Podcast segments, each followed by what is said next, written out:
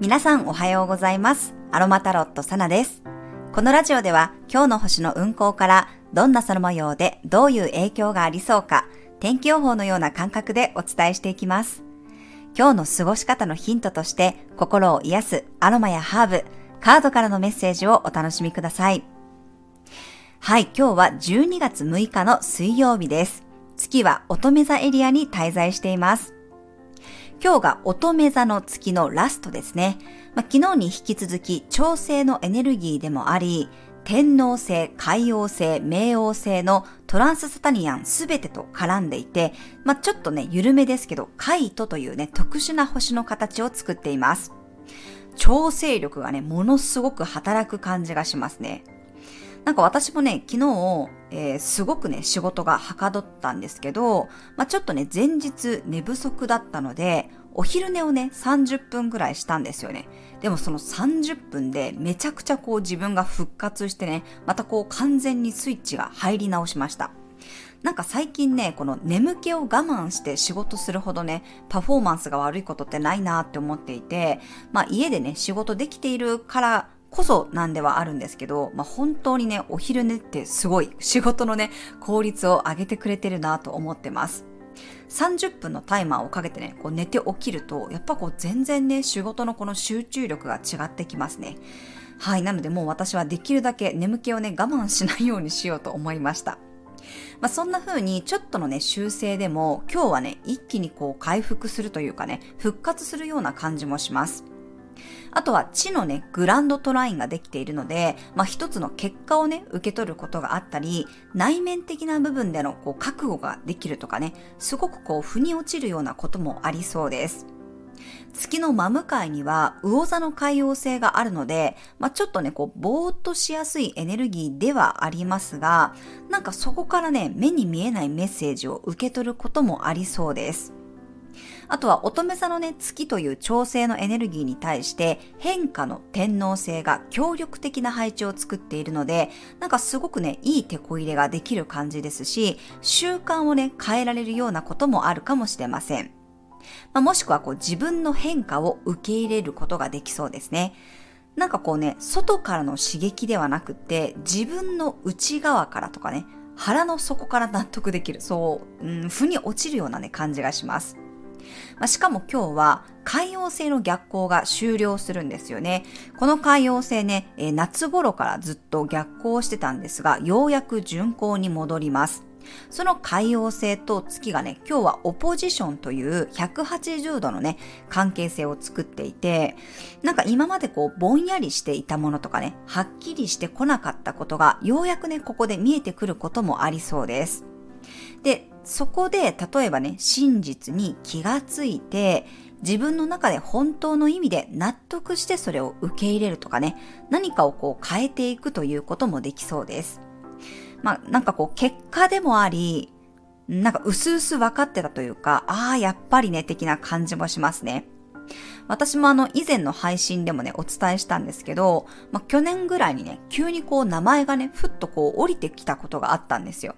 で、自分の中では、あ、これって私の守護天使の名前かなって思いつつ、なんかこう、確信をね、どこか持てずに自分がいたんですよね。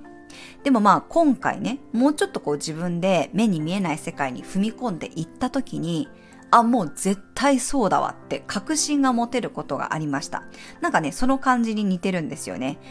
あの、昨日もね、セッションでカードからのね、メッセージを伝えて、まあ、カードではこういう風に言ってますよっていうことをお伝えしたら、まあ、お客様がね、あ、実はそのメッセージ、数日前にね、自分にも降りてきてましたとか、受け取ってましたっていう風に言われていて、で、あ、なんだ、そうなんだ、やっぱりそうか、うすうす気づいてたけど、私ってこれでいいんだっていうことを言われてたんですね。もう本当にね、そんな感じなんですよ。ぼんやりしたものがこう、確信に変わる感じがありそうです。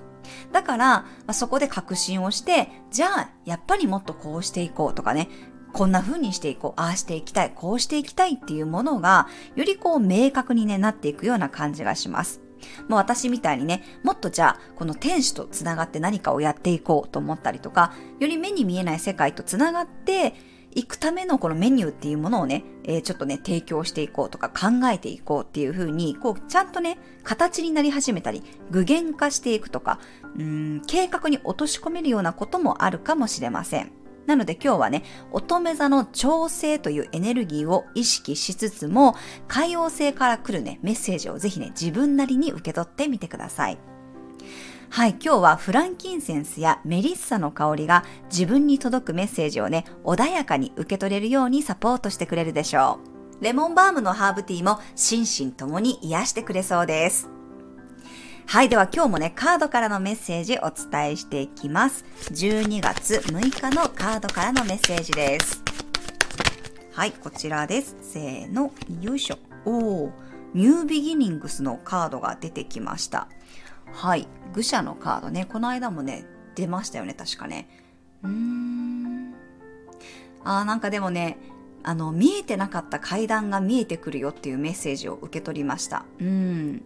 このカードね、そう、実はね、じっくりね、見るとね、うっすらこう階段が描かれてるんですよね。でも今までは見えてなかった。扉を開けても何もないように感じていて、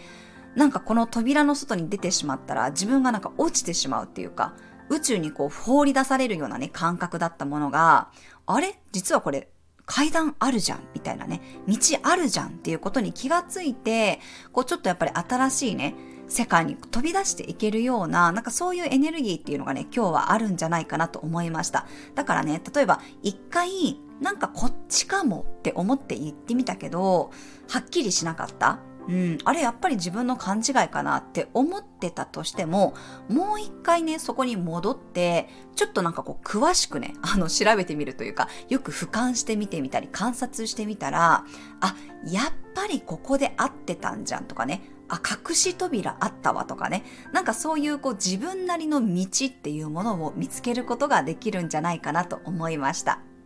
はい、ぜひカードからのメッセージ受け取ってみてください。はい、では今日のトークテーマに入っていきます。今日のトークテーマは歴史に学んだことです。はい。私ですね、あんまりね、こう、歴史にね、興味がないんですよね。まあ、伊手座の土星だったりね、双子座の金星なので、なんかこう歴史とかっていうよりはやっぱりこうすぐ使えるものにしかね、あんまりこう興味がないっていうところがあるんですけど、ただ先生術を知る上ではね、あの歴史を知ることってやっぱり大切だなっていうことは日々感じています。例えばね、まあ、前回の魚座土星ってどんなことが社会的に起こっていたのかなっていうことを、まあ、振り返ったりとかですね。あの、今、宇宙から来ているエネルギーが、まあ、全く同じじゃないにしてもね、やはりこう似たようなエネルギーが届いていたわけなので、それを把握することで、歴史を振り返ることで、まあ、来年こういうことが起こりそうだぞとかね、なんとなくこう予想をつけられるっていうことがあるんですよ。例えば今すごくね、この星読み的に話題になっている水亀座の冥王星入りね、水亀座の支配星は天皇星なんですよ。で、この天皇星が発見された頃にね、産業革命とかフランス革命があって、だから天皇星とか水亀座には変化や改革っていう意味合いがあるんですね。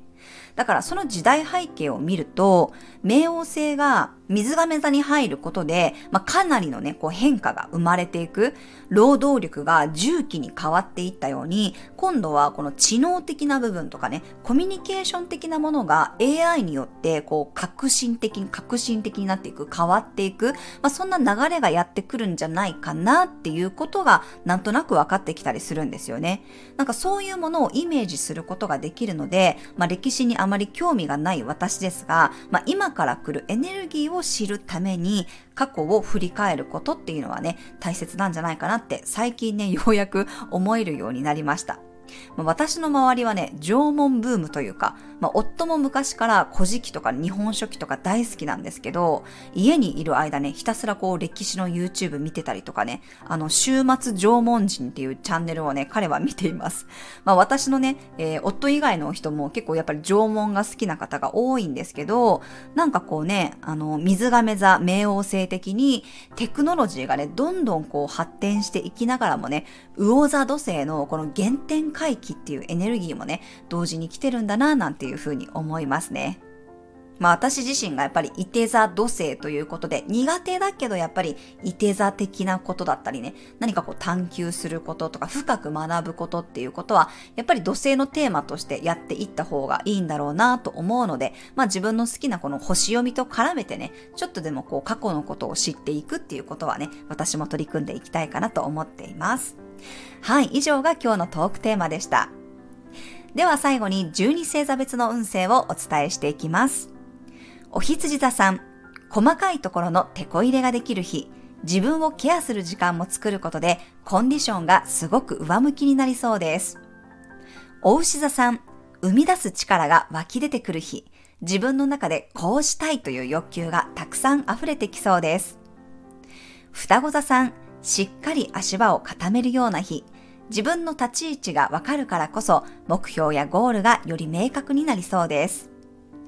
蟹座さん、メッセージの日、自分の中で大切なメッセージを受け取れたり、あなたが誰かに対してメッセージを届けることもありそうです。思ったことは伝えてみましょう。獅子座さん、自分のために仕込むような日、しっかり計画を練れたり、必要なものを揃えることができそうです。まずは今の自分の手札を確認してみるといいでしょ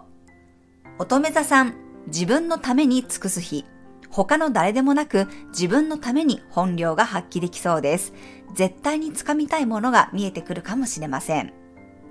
天秤座さん、心の中を整理できる日、いろんなことがまとまったり、点と点が線になることがありそうです。納得して次に進めるでしょう。サソリ座さん、未来像が見えてきそうな日、具体的な計画のために情報を集めることができそうです。一人で奮闘するよりも人づてに聞いてみるといいでしょう。伊手座さん、頑張ってきたことの一つの結果が出てきそうな日、忙しいながらも達成感がありそうです。ヤギ座さん、壮大な地図が描けそうな日、まだ細かい部分までは見えていなくても、大まかなビジョンが描けそうです。楽観的に攻めていけるでしょう。水亀座さん、自分がやってきたことへのフィードバックがもらえそうな日、相手の話をよく聞いて自分なりに咀嚼して飲み込むことができそうです。魚座さん、コミュニケーションの日、自分から積極的に話しかけてみるとお互いの距離感がぐっと縮まりそうです。まずは1対1で話し合うことから始めてみましょう。はい、以上が12星座別のメッセージとなります。それでは皆さん素敵な一日をお過ごしください。お出かけの方は気をつけていってらっしゃい。